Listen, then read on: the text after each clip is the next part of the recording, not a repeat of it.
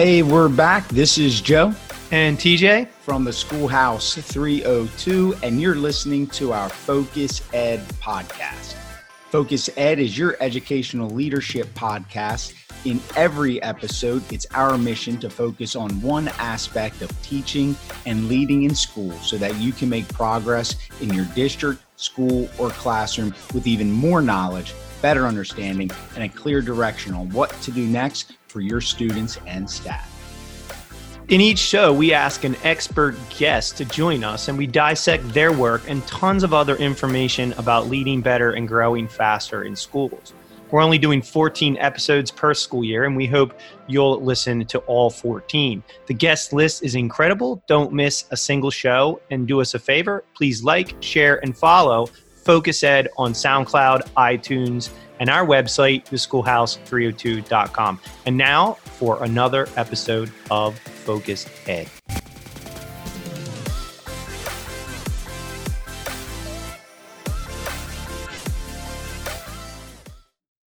Each episode of Focus Ed, we invite expert guests to join us. In this episode, we have Starr Sackstein with a focus on assessing with respect, specifically grading practices that meet students' social and emotional needs.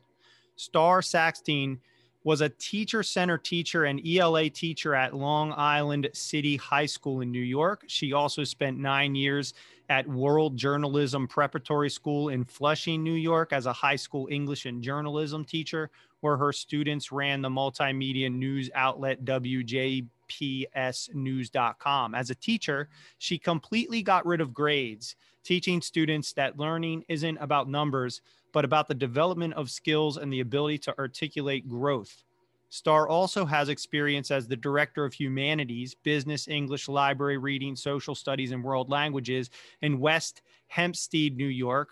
It was from this experience that she wrote From Teacher to Leader, Finding Your Way as a First-Time Leader Without Losing Your Mind. She's the author of many books. I can't go through the entire list, but we'll pick a few to point out. Blogging for Educators, The Power of Questions, Hacking Homework, Hacking Assessment, Peer Feedback in the Classroom.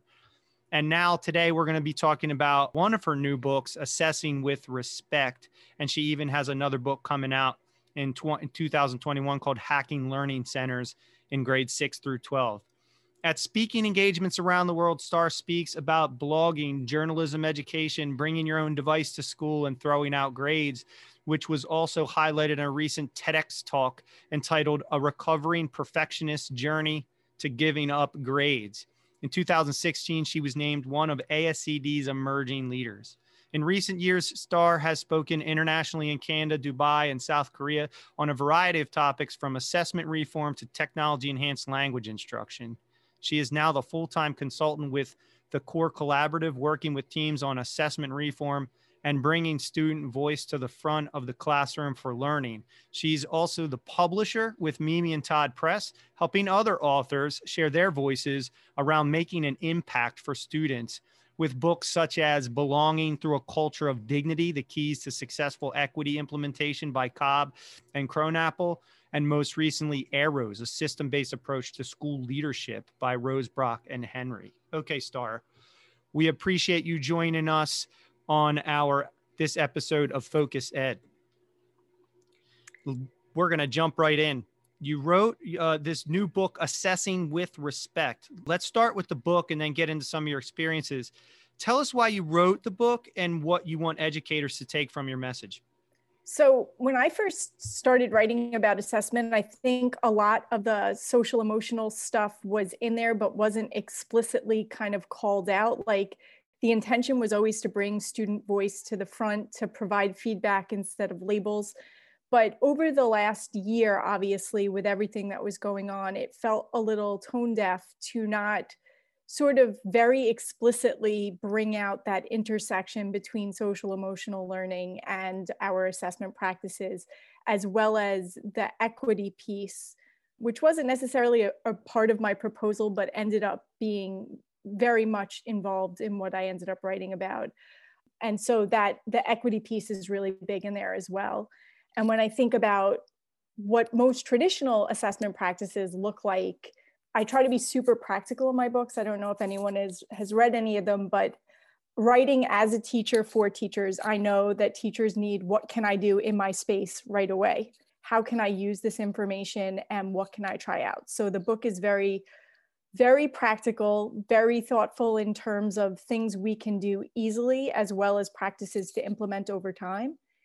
And it also gives a lot of resources in areas that I may not, like, I would not consider myself an equity expert in terms of a lot of things, but I do touch on a lot of topics that are associated with assessment and give really good references to people you should be reading around those specific areas. So that's kind of, it's the evolution of all of the assessment work I've been working on for like the last 12 years. Starr, one thing we love to start to touch on for our audience, which is a mix of those instructional leaders, administrators, some teachers. If we're going to enter this space and get into assessment, and most of us come with a deep understanding of assessment, whatever that may be though, right? Because there's its influence in so many different ways. What's the way that you suggest we enter this space of assessment to kind of undo some of our, you know, our ideas that we have from the past, our things we've learned, and even what we're facing now? How would we start entering this conversation in our schools and districts? I think the same way we do with kids, we have to meet people where they are and really acknowledge practices that are successful and kind of go from that success model instead of a deficit model. Traditional practices really seek to point out the things that are wrong. And if we flip the message where we're looking for strengths in the work that kids are already doing and building on those strengths and giving them more opportunities to articulate their learning through reflection and self-assessment and peer assessment, and get them involved even in curriculum design, because the power is in the curriculum. So the more opportunities we give kids to have choice about what and how they learn, I think that is the perfect combination for where we should start, bringing all the stakeholders to the table when we make these decisions. So they shouldn't be made in isolation the way that, you know, maybe we've traditionally done it, where I write a curriculum map, I decide what that assessment's going to look like, and then the lack of equity across even a grade level based on what teachers are teaching really puts students at a disadvantage if that level playing field isn't really happening and kids aren't getting the same learning experience in different classrooms, especially at the secondary level. Meeting people where they are. So that's a great strategy with the teachers. I wonder if you could say a little bit more about the understanding the impact of grades on student self-image in terms of meeting them where they are as well with grades and the ability to reach them and teach them to their full potential. So like when we think about kids in their earliest years as learners, kinder to two, before testing is in play and hopefully before any grades are really being used, kids love learning. They're curious, they ask a lot of questions. And then from grades 3 to 12, we systematically beat the love of learning out of them. And I know that probably sounds a little aggressive, but there's so much testing and there's so much labeling that we as educators have the power to really influence the way kids see themselves as learners. Think about how many times you've heard a kid say, I'm not a math person, I can't write, I'm not a reader, I don't learn languages well, science really isn't my thing. Those are all internalized messages that they've gotten from the classroom over time. I'm not saying any one teacher did it on purpose. This isn't a finger-pointing blame experience, but the words we use in our classrooms really do have an impact, and we have to be really cognizant of the language that we use when we're telling kids about their learning and we're teaching them to articulate what they know and can do and how to advocate for themselves as learners. And even our earliest learners can advocate for themselves. If they understand what success criteria is, and that could be a checklist for a kindergarten person or little pictures where they're drawing emojis and making faces to show whether or not they feel good about something or they don't.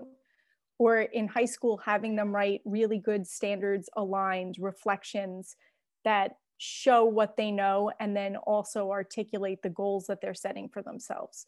So in the context of the way that we traditionally grade, a lot of it is really subjective. It's, you know, it's a little embarrassing to admit out loud, but how many of us have sat with a pile of papers, and even the consistency in which we get through a stack of papers is wildly different from beginning to end, depending on whether or not you're taking breaks. Now, it's not a popular thing to admit, but it's a very honest thing to admit. We're human beings. And in doing so too, sometimes even the way we feel about kids influences the way we read their work. And that's also not a cool thing, but it's a legitimate thing. So, you know, thinking about ways that we could equitably approach their work, maybe not having their names on the papers when we look at them, maybe not sorting them alphabetically or what we think we're going to see before we even get in there with those preconceived notions of who they are as learners. And just let the work speak for itself, so that when we're actually approaching that work, we could give really honest feedback and have that feedback be aligned with goals that students have set, which is why reflection should be a part of this process. You read their reflection first, you see what they were working on, you approach their work afterwards, and then the feedback you give them is directly related to what you learned from their reflection. And then they could track their progress a lot better. And you have differentiation built right in there too, because you're working off where they started you instead of that, you know, singular lens where I'm looking for these points on a rubric and I'm gonna look at every kid exactly the same way, give the exact same feedback if the same things are not correct or correct. And the nuance that comes through in that feedback, I think, is really what could change students' relationship with the way they see themselves as learners. Starr, just from a very practical standpoint, would you suggest that we have to build that more in the undergrad level? And I ask that because when we talk about grades and we talk about assessment, those are two things that aren't really taught at the undergrad level. Very often, most teachers don't get an assessment course, and it's definitely changed over the last decade, but it's still not robust, where we get into grading away, or at least apart from the compliance side of grading, even if we put it under the umbrella of like a diagnosis and what we're trying to work with kids. But really, I see a lack of that in some of the teacher prep programs from the grading side and the assessment side. So even talking about how do we start developing good, sound assessments, whether they're formative or summative, you know, so do you see us starting and having conversations with higher ed? And then where would you see us in regards to our own folks and our own systems? Because it's not about just changing, you know, a grading practice. Like you said, this is really how we approach things in America on many levels. Like there is good, bad, right, wrong. Like we are very bicameral in our thought process. So if you could, I know it's a lot I'm asking you here, but could you walk it back a little bit to the higher ed side and maybe some work we need to do early on with our teachers? And then in our current systems, what would we do to start those conversations and changing really a culture? So I've had the honor to speak with a lot of pre-service teachers. When I was writing that book that we were joking about before, Teaching Mythology Exposed, I actually developed relationships with teachers who were teacher ed practitioners. And from those relationships, I have routinely over the years had the opportunity to speak to those pre-service teachers and kind of just get them thinking about stuff. And I've been saying the same thing for a long time in terms of teacher prep. I didn't really learn anything about assessment in my graduate program. And I wasn't studying to be a teacher in my undergraduate program. I was actually a literature and writing major at that time. So it wasn't until my master's that I started really doing the education work, and assessment wasn't in there, and it should have been. Because I think the first 5 years of my teaching career were kind of abysmal on that front. Very traditional, very black and white, as you suggested, because that's the way I was assessed. So I took what was done to me and then did it to my students until, you know, the icky feeling I was having about how that really wasn't working for the vast majority of the inner city kids I was teaching at the time. Like it was shameful. I look back on it now and I'm kind of ashamed of those first 5 years. And I just didn't know any better. And it took me a while to know better and try different things. And in terms of our system, as leaders, it is our responsibility to, first of all, put structures in place where teachers understand the choices that they make, the language that they use, and then, you know, within our school structures, making sure we have a shared assessment language, making sure that we're putting different policies in place that honor the dignity of all the kids in our spaces and allow as many stakeholders as possible to be a part of those conversations, and then enforce it, like really hold people accountable to those kinds of things. Because I know in the secondary area where I have spent my entire career, high school teachers will say yes to just about everything in front of a crowd. And then when you get behind closed doors, you figure out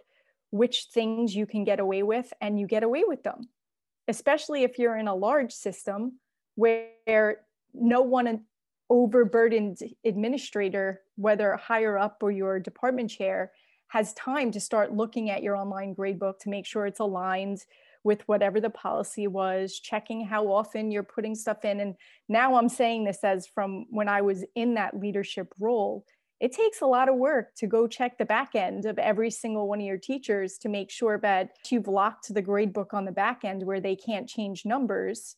Like, if they're doing what we ask them to do, are the buckets set up correctly? You know, is feedback being provided on a regular basis?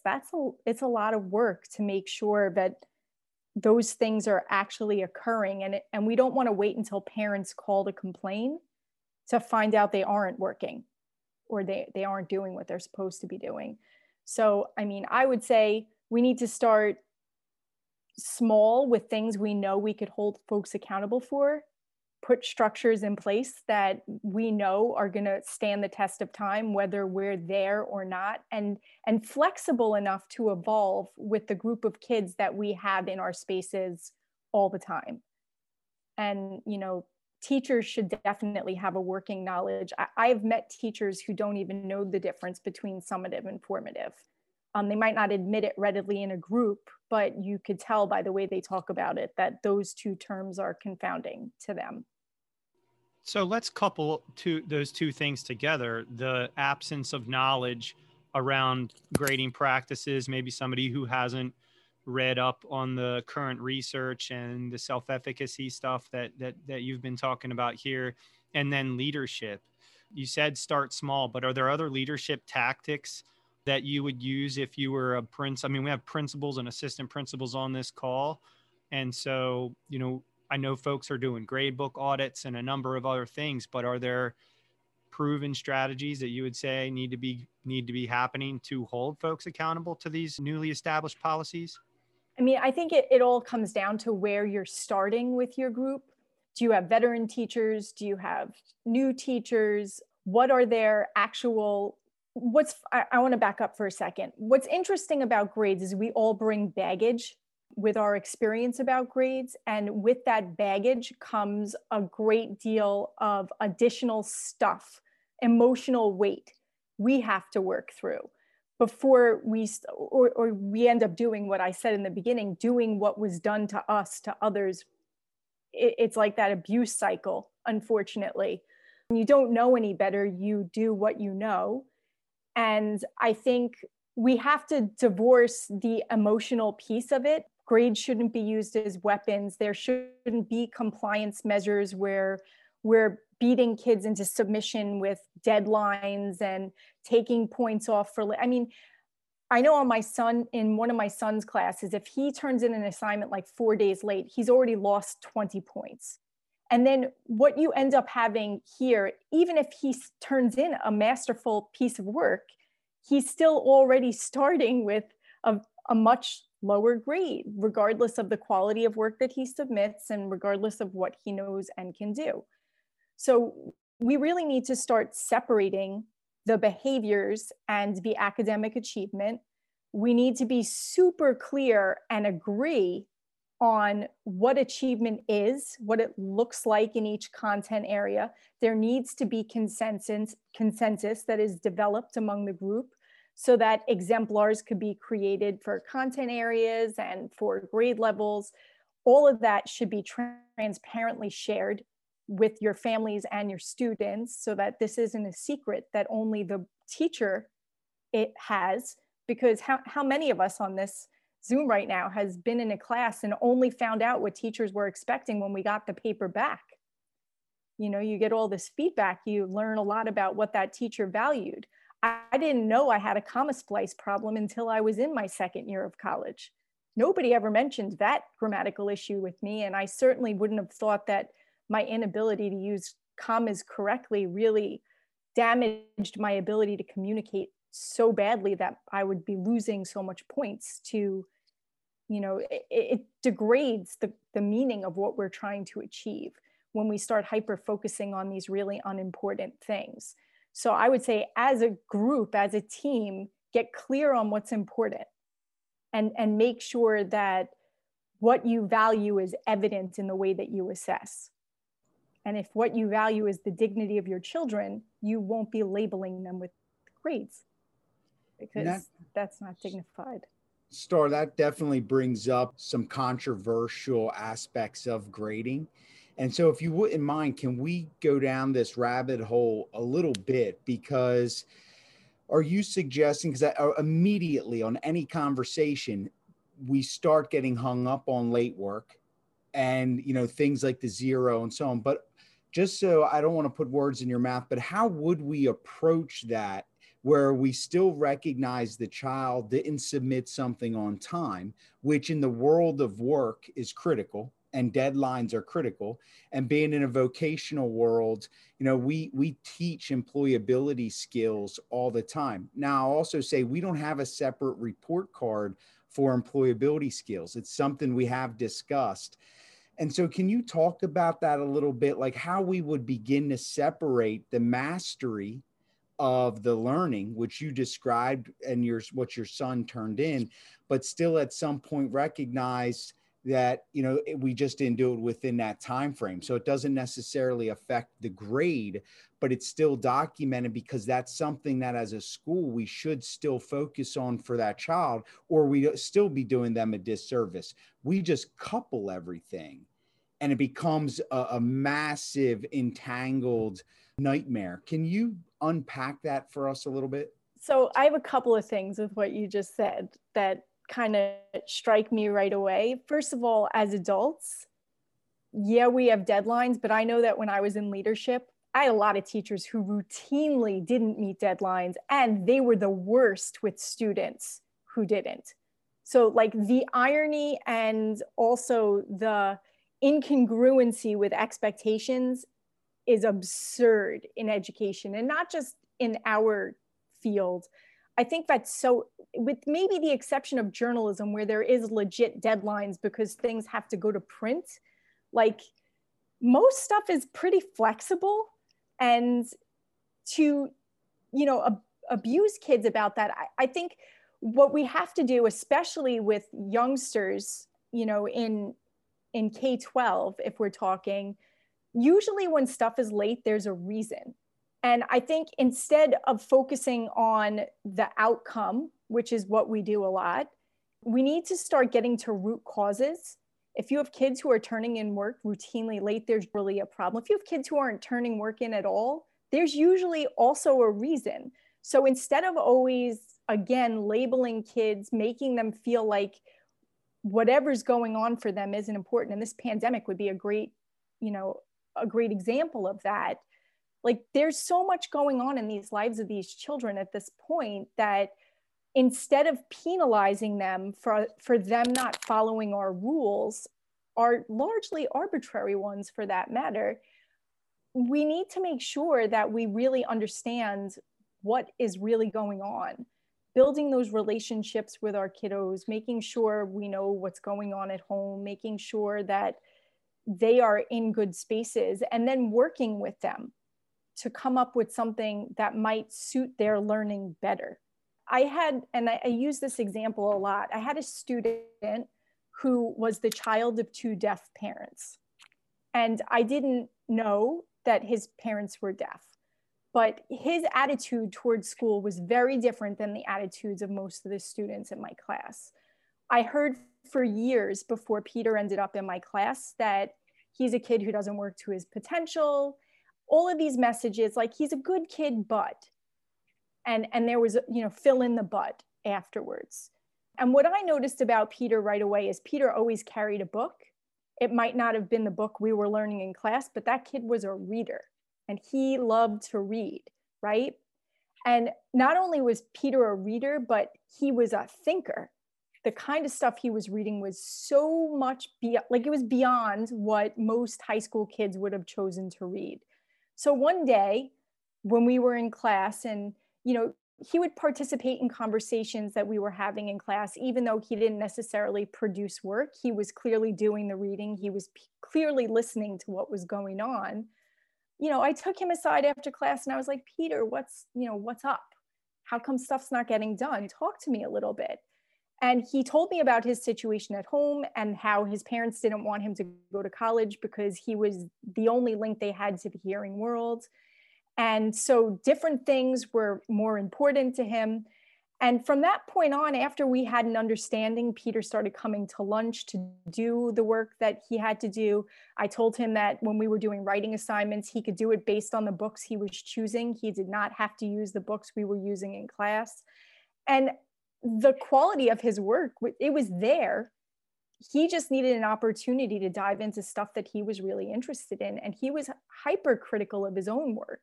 Once I gave him the platform to be able to share it the way that he wanted to share it. So, I mean, the moral of that story is we don't really know what's going on until we ask. And then when a kid sees that we're willing to make adjustments based on what we learn and then support them through those adjustments, they're far more willing to do what needs to be done because they understand that, you know, I show my learning through this, this, and this. Maybe they don't need to do 6 assignments. Maybe they only need to do 3, especially if they're already mastering the work that's being done. So there needs to be a flexibility with what our expectations are. Sometimes things should just be practice for kids who need practice. And that shouldn't really factor into the way that we assess them overall in terms of what goes on the report card at the end of the day. It's a great story. It demonstrates a number of things, but what comes to mind for me is the idea of personalized learning doesn't have to come from the lesson plan. It can come from the kid. And we've heard this a number of times, Starr, from a number of our guests, is just ask the kid. It seems so simple, but you know, we're apt to take the points off for the late work without even asking why it came in late. And so taking that little extra step builds the relationship, gives you a window into their disposition, personalizes the learning, and probably connects the kid to school in a way that they wouldn't have otherwise been connected. So it's a great story. It's also a place to pivot. If you don't mind, want to ask a couple questions to you off maybe the topic of grading, just because our audience loves to get nuggets of wisdom and then also some resources and things like that. Is there anyone outside of education who you read or follow for advice, who you would say folks on this call, listeners, should go to for leadership lessons or any other topic? First person that comes to mind is Brené Brown. I love her. A lot of her shame stuff has, it speaks to me personally because she writes about perfectionism and she also writes about leadership and just the dispositional stuff that goes with it. And for me, her research has really resonated and helped me as a leader when I was in that position. And I think as a teacher too, when you think about we're so critical of ourselves, and I think that comes through as well. So everything I've ever read by her has been absolutely worthwhile.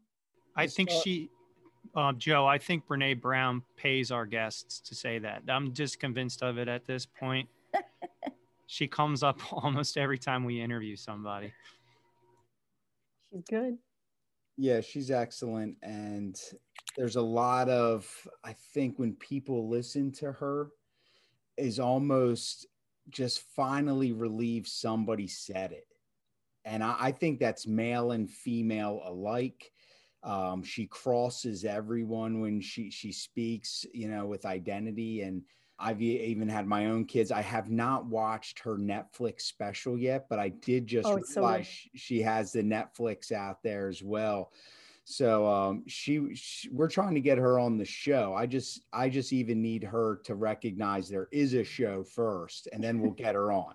But yeah, I don't think, to TJ's point, I don't think there's anyone been mentioned as much as Brené Brown by our guests, period. So, and I think it also speaks to our work as educators and the altruism we do want to bring to our lives, and why we go into this profession. And to that end, Starr, if you could change the experience for students in school, there's one thing you would do, what would that look like for those students? What would you want to see done for those students? Oh man, I think there are so many systemic changes that have to happen in education right now. And although the pandemic has been so challenging, we have an incredible opportunity at our fingertips to change the way we do things. Even just the arbitrary 43 minutes in a period to learn something with like 8 classes in a day, the whole structure of that, you know, industrial era going through a school day is not a dignified way to learn. There should be less, kids should have more choice. So, I mean, I guess graduation requirements need to be adjusted.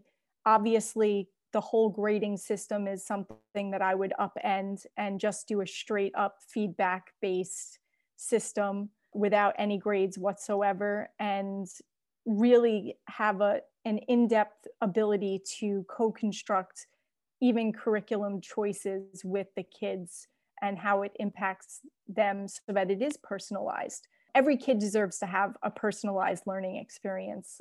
And I think we'd have much more successful kids in the way society is now, seeing as really you see how many kids end up being entrepreneurs but without even going to college at this point, where they start developing apps and they understand technology and all these different things. So I think that the education should fit the kids, and it shouldn't be the other way around, that, you know, that they should be fitting to us. I think it's just off. Yeah, it's that custody and control model. And so you talk about personalized learning. We've talked about feedback. We've talked about going gradeless, a number of things, and lots of the stuff that you've written in your books.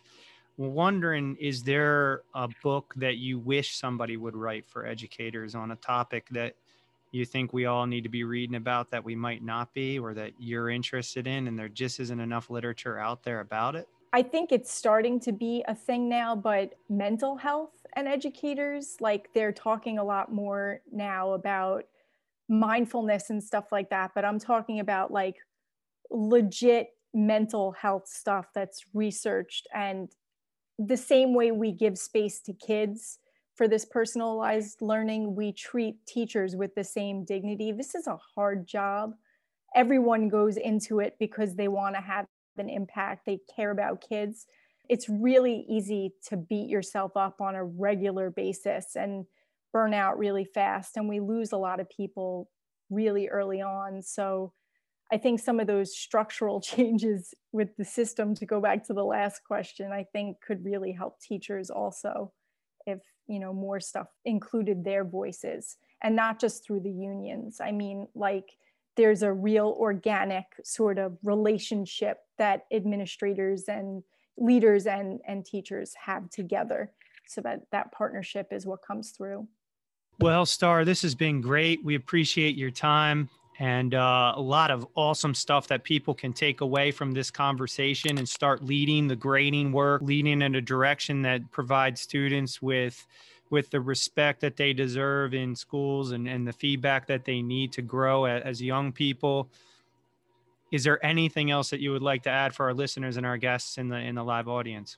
I guess just if you do start going down this road, go easy on yourself. It takes a while to get it right, even when you have all the right reasons for doing things. And then even once you have structures in place based on the kids you have in your spaces, it's gonna change a lot. So just understand that there's, you know, things have to happen and ebb and flow with them, and understand that flexibility is gonna be essential to it becoming successful. That's great advice. Go the course, make the change, but go easy on yourself as you get there. Thank you, Starr. This has been fantastic. You heard it here on Focus Ed. Starr Sackstein, everyone, a virtual round of applause from our live audience, please. Don't forget to follow the schoolhouse302.com for podcasts, blog posts, books to read, and more. We'll be back soon with another episode of Focus Ed. Until then, stay focused. And now a word from our sponsors. Hey, Joe, you know what leaders need these days? What's that, TJ? Sleep. A good night's rest. Self-care. We've heard it over and over and over again from our guests on the podcast that you can't pour from an empty cup. Leaders need sleep. One of the number one ways you can replenish yourself and lead better is a good night's sleep. I hear you, but you know what? I'm so tired. I don't even like thinking about, you know, getting a good night's sleep. But, you know, do tell, how do we go about getting better sleep? Well, I think that's part of your problem is you need a better bed. It always starts with the bed. That's why we recommend Ghost Bed, our sponsor, with 30,000 plus 5-star reviews. Their patented sleep and cooling technology gets you to sleep faster and longer than any other bed. That's right. And their handcrafted mattresses come with a 101 night at-home sleep trial and a 2 times the industry standard warranty. They're absolutely certain that their beds will work for you. And with free shipping within 24 hours of your purchase, it's fantastic support from the company. And guess what? Just for being a listener at the Schoolhouse 302, you get 30% off with the use of our code SH302 at checkout. You go to ghostbed.com, you get some sleep so that you can lead better and grow faster. You use SH302 at checkout. Absolutely. And last thing, even if you don't need a bed, you're thinking, wow, I would love to try out Ghost Bed, but I just bought a bed. Refer someone else for a bed at ghostbed.com. You'll get $100 for helping someone else get a good night's rest. Wow, that's 30% off with SH302 code at ghostbed.com. $100 for your referral if you get somebody else a good night's sleep. Better sleep for you, better leadership. Ghostbed.com. You can't beat it. Ghostbed.com.